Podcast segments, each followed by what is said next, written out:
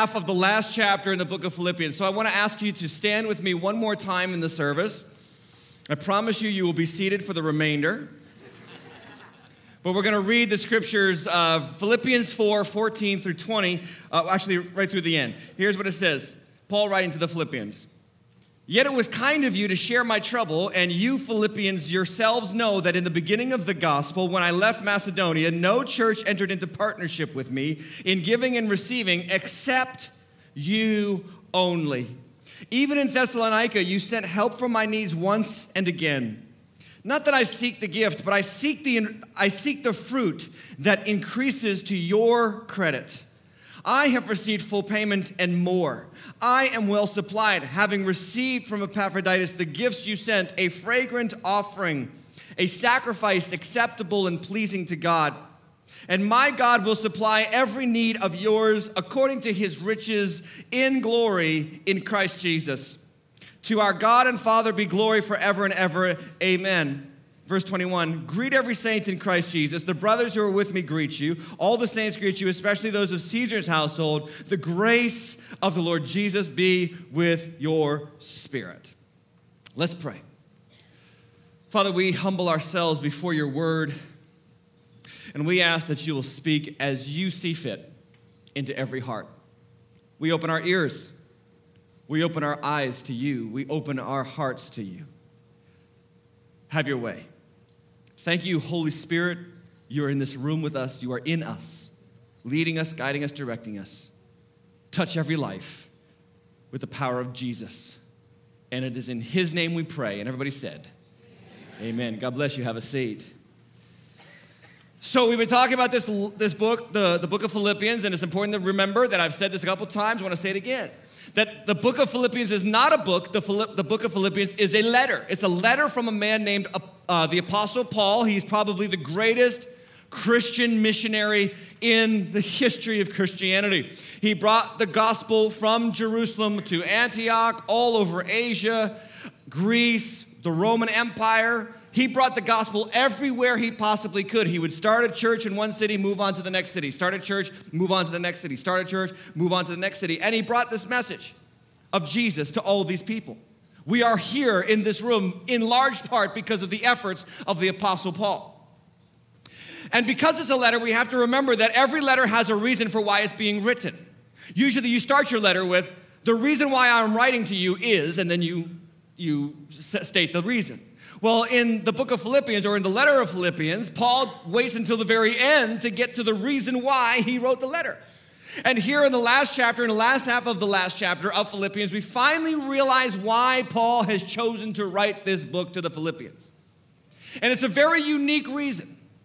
And the reason why it's unique is because usually when Paul writes a letter to a church, it's because that church has gone off doctrinally or it's gone off in practice or it needs correction. It needs discipline. It needs guidance. It needs to get back on track. It had lost its bearings and now it needs to get back to the truth of the gospel. But here in Philippians, that's not the case.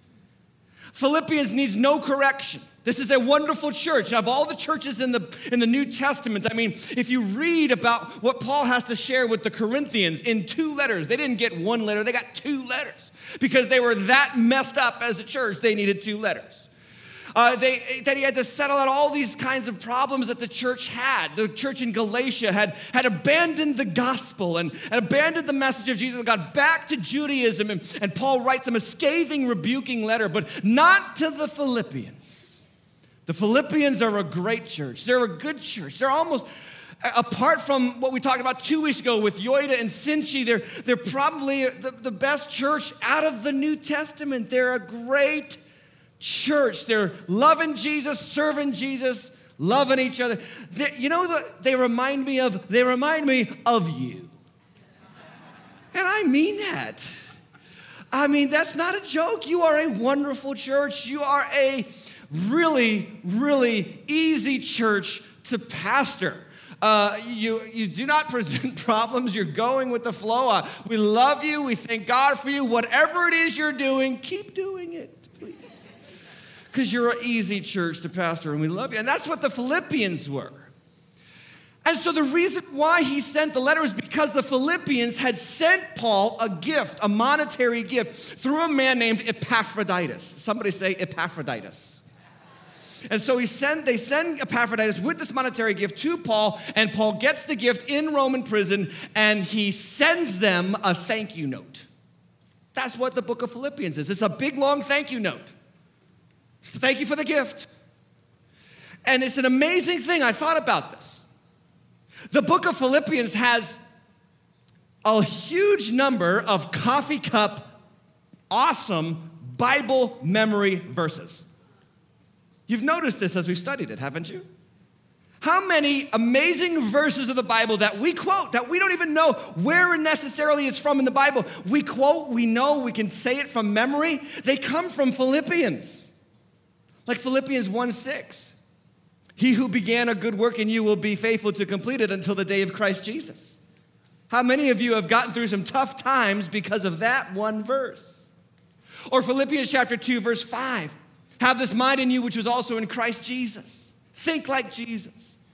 Or Philippians 1:21, for to me to live is Christ and to die is gain. I can't tell you how many funerals I've shared that verse with. Uh, or, or Philippians chapter 4, verse 6, a f- fabulous verse. Be anxious for nothing, but in everything with prayer and supplication, with thanksgiving, make your requests known to God, and the peace of God, which surpasses all understanding, will guard your heart and mind in Christ Jesus. How many love that verse?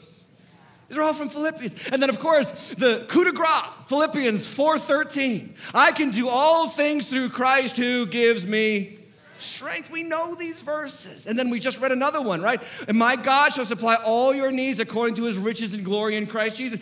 These are coffee cup, bumper sticker, t shirt verses that we wear, we tattoo, we have in our minds, we quote to ourselves, and they all come from this big thank you note from the Apostle Paul to the Philippians for a monetary gift that they sent to him while he was in prison. And I just thought about this. If this church had not given Paul that gift, he would not have sent this thank you note, and we wouldn't have these verses. And it's an amazing thing that God does when his people are generous. God does incredible things with money. God does things with money that nobody else can. God takes money and turns it into souls saved for the gospel of Jesus Christ. God takes money and sends missionaries overseas to unreached people groups around the world.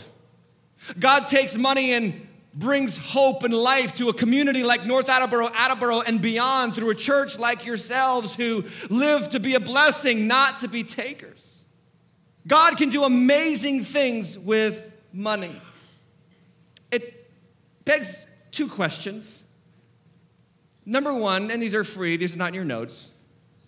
Who do you need to bless? Who could be your Paul that you just need to bless them with a monetary gift or a, a word of encouragement or something that they did not expect and they desperately needed, a phone call at the right time? And then, number two, who do you need to thank? Thankfulness. To call somebody up and to say thank you for what you did. To write somebody a thank you note and say, I thank you. Because of you, I am who I am. How important it is to be people who are generous and people who are thankful. Because God can do incredible things when his people are generous. And that's what this message is about. God takes money and turns it into priceless reality. So, one question. And it's a famous question from a very famous string of commercials that you've all watched for Capital One credit cards. What's in your wallet? Today, we're talking about money. We're talking about giving. We're talking about funding the gospel, the joy of funding the gospel. And you'll notice in the title, I capitalize the word fun. Because giving should be fun in Christ. How many of you love a good sermon about giving? Put your hands down. Most of us don't. We don't want to hear about giving. We don't want to hear the pastor talk about giving money because usually, usually when we hear that, we think, oh, yes, I know the church needs my money. I know, I know, I know. We got to pay for things in the church. And you hear about all the needs of the church. The church needs a new air conditioner. So come on, come on, come on, give, give, give, give, give. So we can pay for the air conditioner. Or the church needs new pews. The church needs new carpet. Or the pastor needs a new BMW. Which I agree with. And kidding. And usually we hear these things about what the church needs to pay for stuff. The church needs to pay for these things, pay for its rent, pay to fix something. And we don't want to give to that. It doesn't really light a fire under us, does it? It really doesn't light us up to give for new carpet, to give for a fixed air conditioner, to give for the rent. I mean, you don't even want to pay your rent. Never mind the church's rent. And I want us to be released today. I want to release you because I don't want you to give to this church out of need. I don't want to give, I don't want you to give to this church because we need things. Because ultimately, I have to tell you that really we don't need things. We just need the gospel of Jesus Christ. Because God can do what He wants to do in this community with or without this church, building, with or without these pew seats, with or without this stage, with or without the lights, with or without our children's ministry. But God can do excellent things as we continue to feed into the gospel of Jesus Christ and see people's lives changed.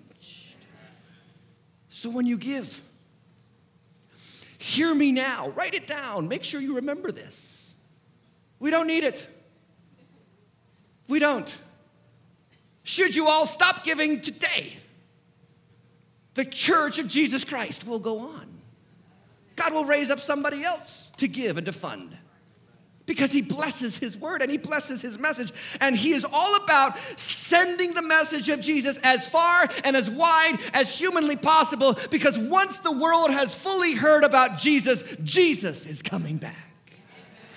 And that's the truth of the word of God. What's interesting about Philippians chapter 4? It's actually kind of funny because for a thank you note about money being received by Paul, he keeps reiterating in the fourth chapter of the book that he really doesn't need the money.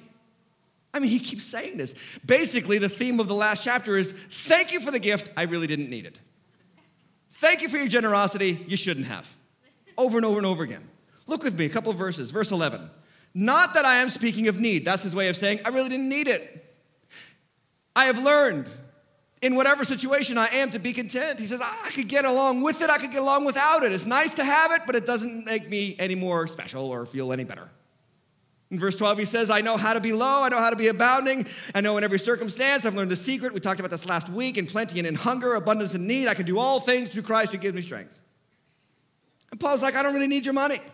Verse 17, again, the same chapter. Not that I seek the gift. In other words, I don't need the money. But I seek, look what he says, I seek the fruit that increases to your credit. Here's the difference between giving in every other realm of your life and giving to the gospel of Jesus Christ. Here's the difference. In every other realm of life, you give and you lose. But when you give to the gospel, when you give to the work of Jesus, when you give to the kingdom of God, you gain. You gain credit. And really, what I love about verse 17 is here's what Paul's saying I don't need your money. I do not need your money nearly as much, Philippians, as you need to give your money. And I want to say to everybody in this room and everybody who says this is your church, we don't need your money. We don't need your money nearly as much as you need to give it. Because God is seeing what you're doing and is going to credit you increasingly as you fund the gospel. This is the fullest expression of Christian living. The fullest expression of Christian living is not praying. The fullest expression of Christian living is not going to church. The fullest expression of Christian living is not doing nice things for your neighbor. The fullest expression of Christian living is giving. Giving. What's in your wallet? Do you know why the fullest expression of Christian living is giving? Because our whole faith is based on God giving.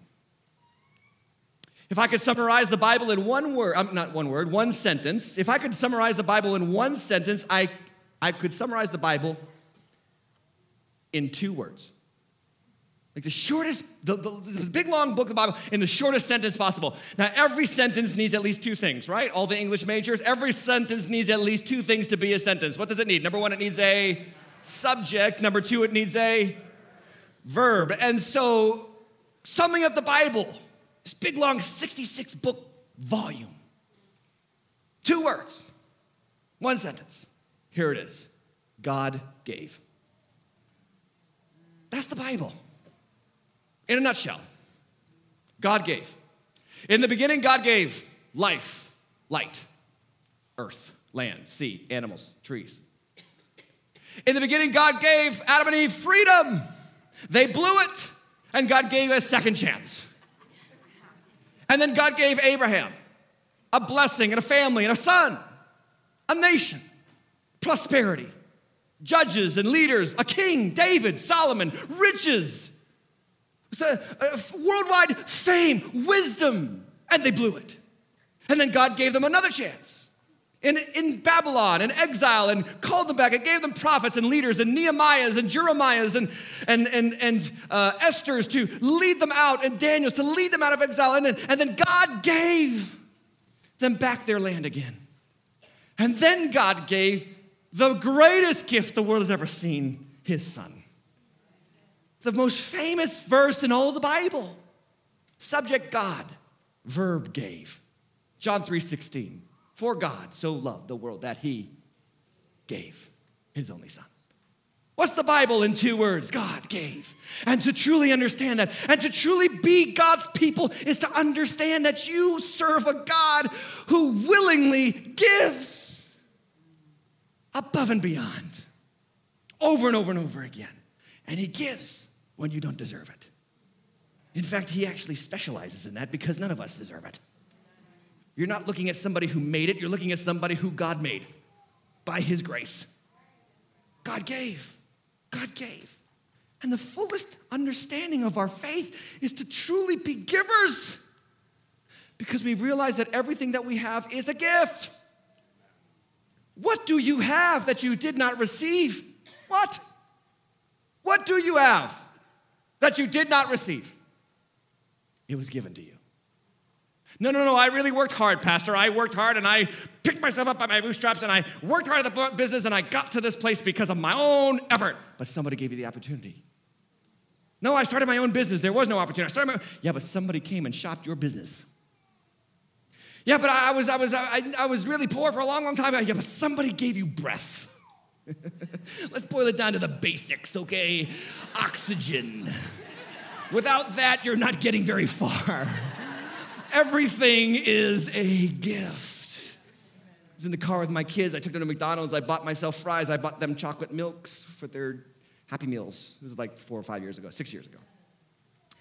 And fries at McDonald's, they tend to dry out your mouth. So I said, hey, I don't remember who was, Olivia or Connor. I said, hey, give me one of your chocolate milks. They said, no. I said, what? They said, it's mine. Isn't it amazing how that comes natural? It's mine. No, no, no. I handed it to you. Remember that exchange? Remember from the window into my window, back to you. That was an exchange, came through me. Do you remember that I am the vehicle through which your life exists? Cut me off, you're out of luck. That's what I'm saying. It's amazing how quickly we forget that. Everything that we have is a gift. And my kids forgot. They forgot. If I take their chocolate milk, I could buy them another one. I could buy them a thousand chocolate milks. I could give them so much chocolate milk it would come out of their ears. And because they forgot about that, they became stingy. And so often do we do the same. As we forget that God is able to give us everything that we need and everything that we could possibly want because God gave. God gives. And to truly understand that, truly live like that, and to truly believe that is the fullest expression of the Christian life. And the fullest expression of the Christian life is giving. What's in your wallet? I want to give you four reasons to give that are not because we need it, but because you need to give it. Number one, when we fund the gospel, the gospel moves forward Paul says to the Philippians that no other church entered into partnership with me in the gospel when I left Macedonia. You're the only ones, Philippians, you're the only church that gave. Here's what Paul would do Paul would usually work with his hands, he would build tents because in the Roman world, if you were a philosopher or if you were a teacher like Paul was, your message, if you were paid by somebody in the community, your message was tied to whoever paid your way. And so people could deny your message based on who paid your way. It was called patronage. And so if somebody had a problem with whoever was funding Paul, they could deny Paul's message based on who was funding him. So he refused to take funding and he would make tents. And what he would do is he would start churches and then he would move on to another church. And then sometimes he would ask the church where he had started the church in the other city to pay his way in the new city. But yet, the only church that did that. I mean, in Acts chapter 16, you can read about it. He goes from Philippi uh, to Athens to, uh, I'm sorry, no, to Thessalonica, to Berea, to Athens, to Corinth, and he starts all these churches. But none of those churches funded his way, only the Philippians. And they give, and then he says, This is what you did. This is what you did when you funded my way. You partnered with me in the gospel message. Listen to me very carefully. When you tithe in this church, when you give in this church, you're partnering with us in the gospel message. You're becoming a partner. What you see happening here, what you hear happening here, the baptism testimonies, the life changes, the people that you see that have been ransomed from darkness and set free into everlasting life, you have a hand in that because you gave to the gospel of Jesus Christ and you empowered the gospel to be preached. I mean, what a powerful testimony we've, we've heard today of a, of a woman on the railroad tracks waiting to die, waiting to die, and has gone from the door of death through the door of life, Jesus Christ, at this church through the gospel of Jesus. All praise to him for what he has done, but every single one of you that give here had a hand in that.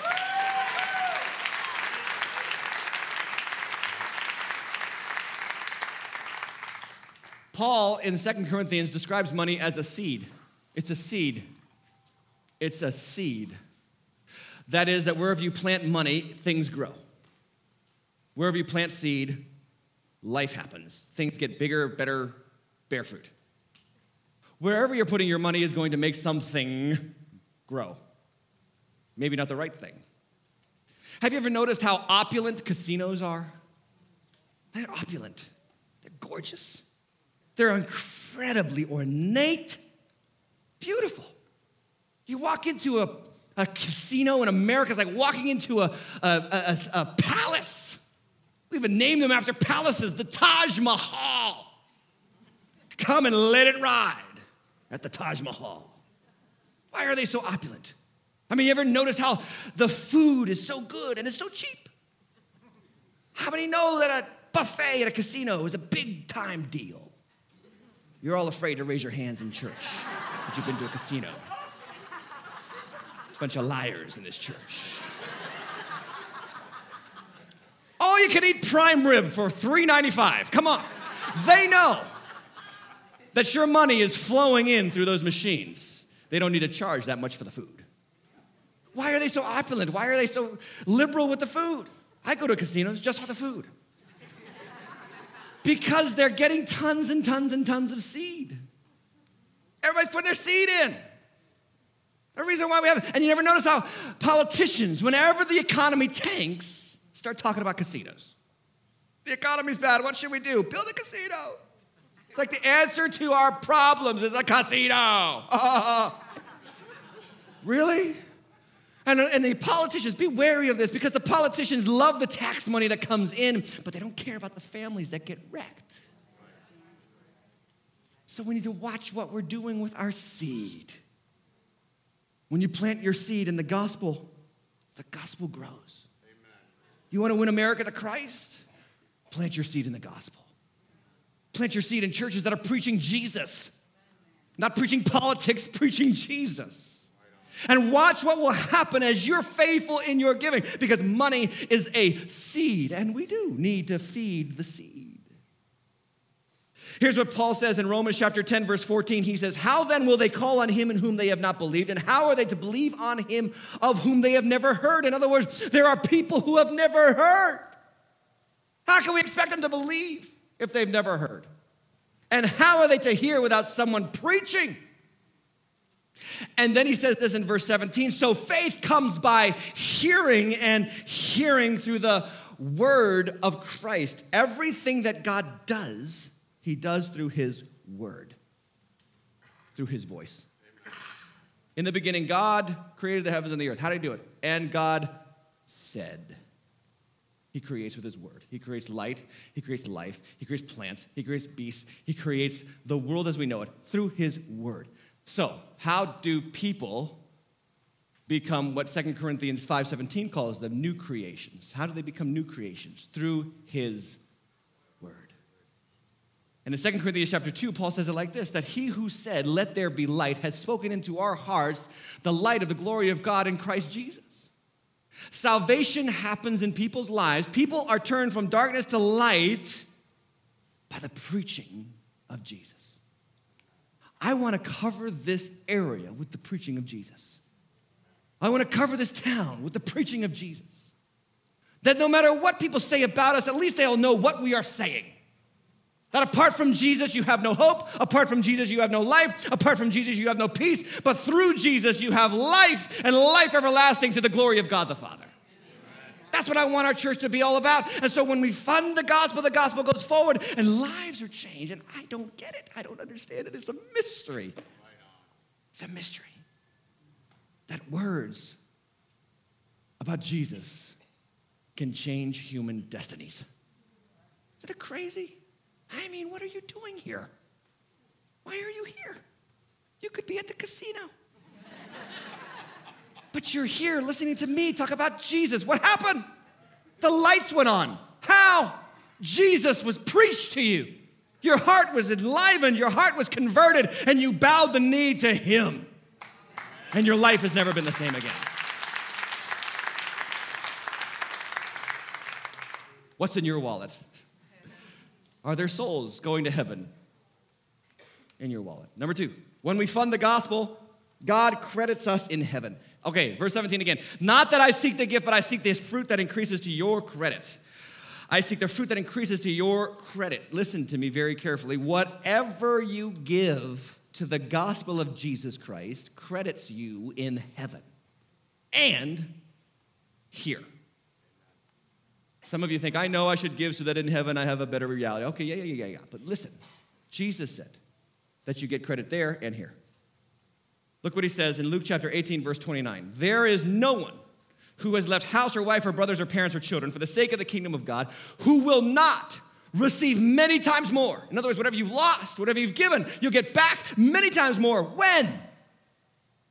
In this time and in the age to come, eternal life. When did eternal, when did eternal life start for you? It started the day that you bowed the knee to Jesus. It doesn't happen when you die, it happens when you confess your sins to Christ and you're born again of the Spirit. Welcome to eternal life. And God rewards you now.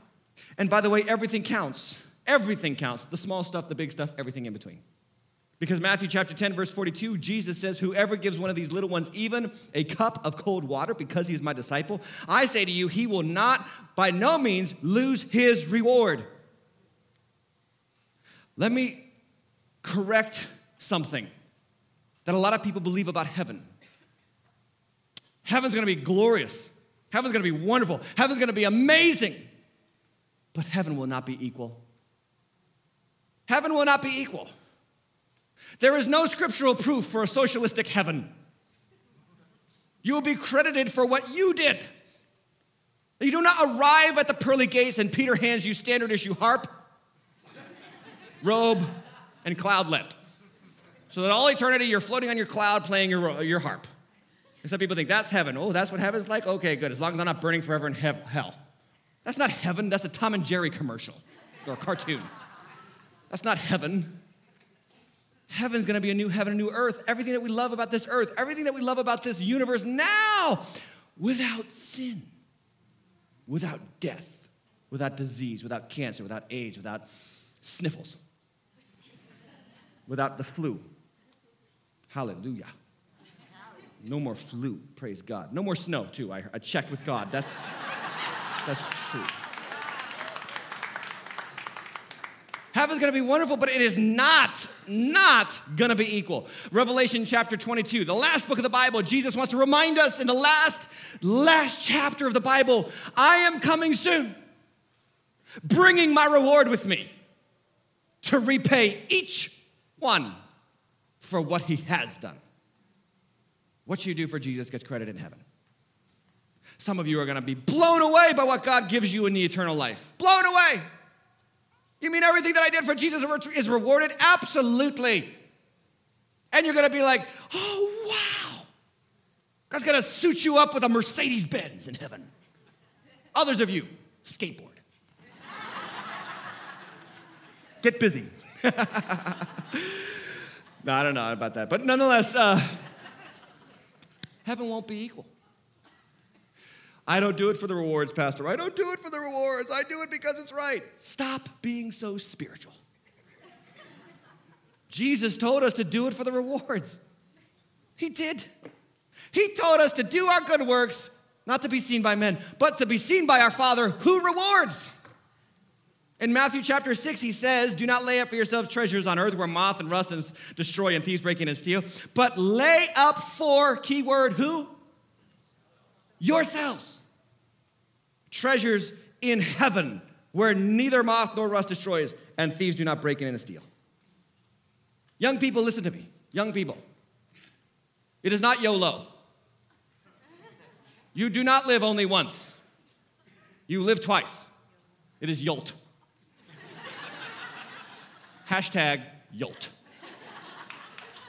You will die, and all your stuff will be left behind and everybody will come to the church and cry and talk about you and go to the cemetery and bury you and then go back to the fellowship hall and eat potato salad. and it will be over. And you will have nothing that you thought was so important here, there. But what you do for Jesus will be there. And the credits that you gain from serving the Lord in whatever capacity is racking up to your credit for eternity. You're a fool not to do it. Rick Warren says it like this that you can't take it with you, but you can send it on ahead. I want you to do that. Are you funding the gospel? What's in your wallet? Number three, when we fund the gospel, God is worshiped. God is worshiped. He says that I'm well supplied, having received from Epaphroditus the gifts you sent. And to notice these words, these are Old Testament sacrificial terms a fragrant offering, a sacrifice acceptable and pleasing to God. These are, these are Old Testament offering worship terms. Listen, money is a worship issue. Do not ever think that worship is just the few minutes before I get up here and speak on Sunday morning. That's just singing in worship. Your life is worshiping something. You worship every day of your life. Worship comes from the old English word worthship, worthship. Whatever you're making worth it in your life, that's what you're worshiping. What's worth it to you? Paul says when you give to the gospel, God's worship. When you give money, when you give time, when you give treasure, God is worshiped. That's worship. It's saying, God, you're worth it. What's worth it to you? Some people make their kids all worth it. Everything is about their kids. They got to give their kids everything. They got to keep up with their kids' friends to make sure that their kids don't get mad at them and blame them for a bad life later on. So they overspend and overpay and pay extravagantly for gifts for Christmas and birthdays, all for these greedy little munchkins in their house who never know how to say thank you and turn into rotten adults. Stop spoiling your children for the sake of everybody else. Teach them to get by without. Teach him that a pair of jeans from Abercrombie and a pair of jeans from Walmart cover the same parts.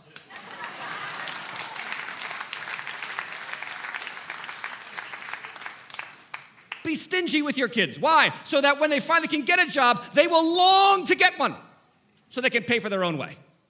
That's my strategy. For some of you, it's your golf game. It's your golf game. It's your hobby. You pay all these monies for hobbies and stuff like that, and it's like, man, get over yourself. You're never going to be on the PGA Tour. Come back to reality, friend. For some of you, it's your car. It's your car. Oh, $600 a month for your car. Are you nuts? Seriously, are you crazy? Sell it.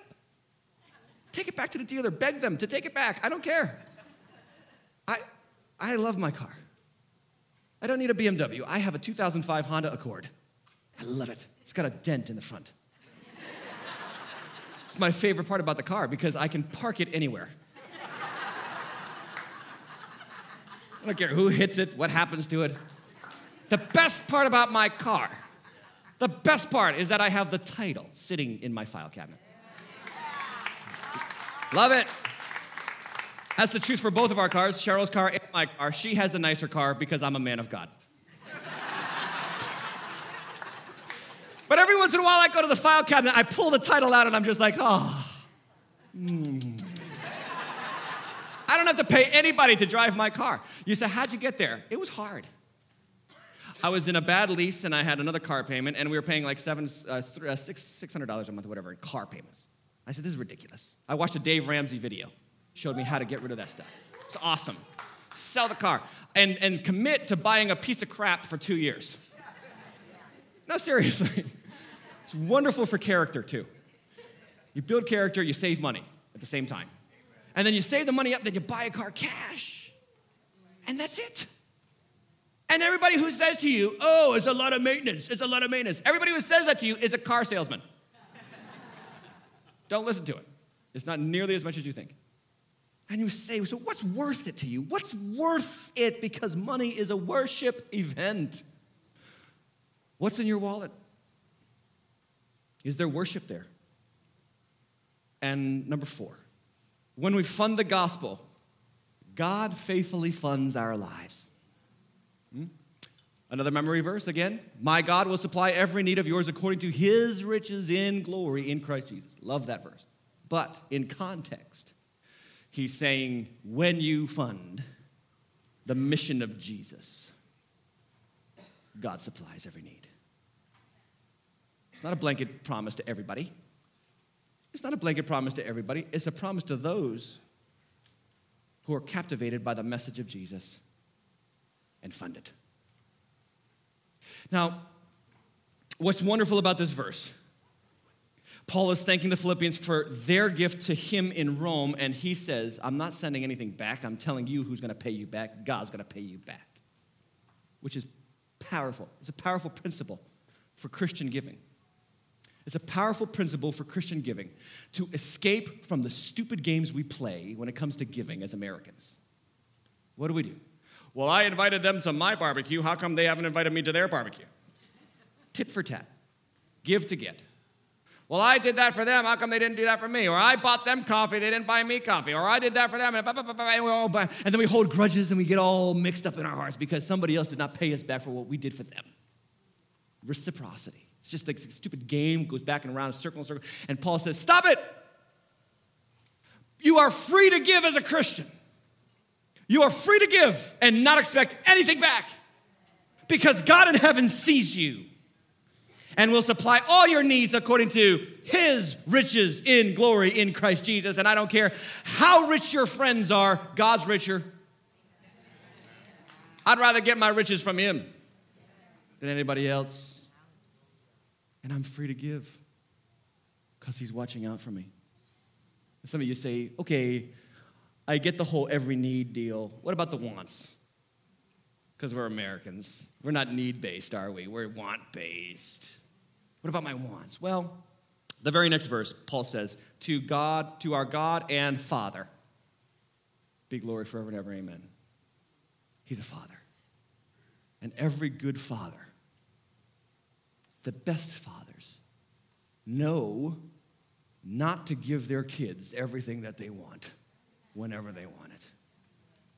But they do love to give them what they want, exactly when it's right for them to have it. And that's what your Father in heaven will do for you. What's in your wallet?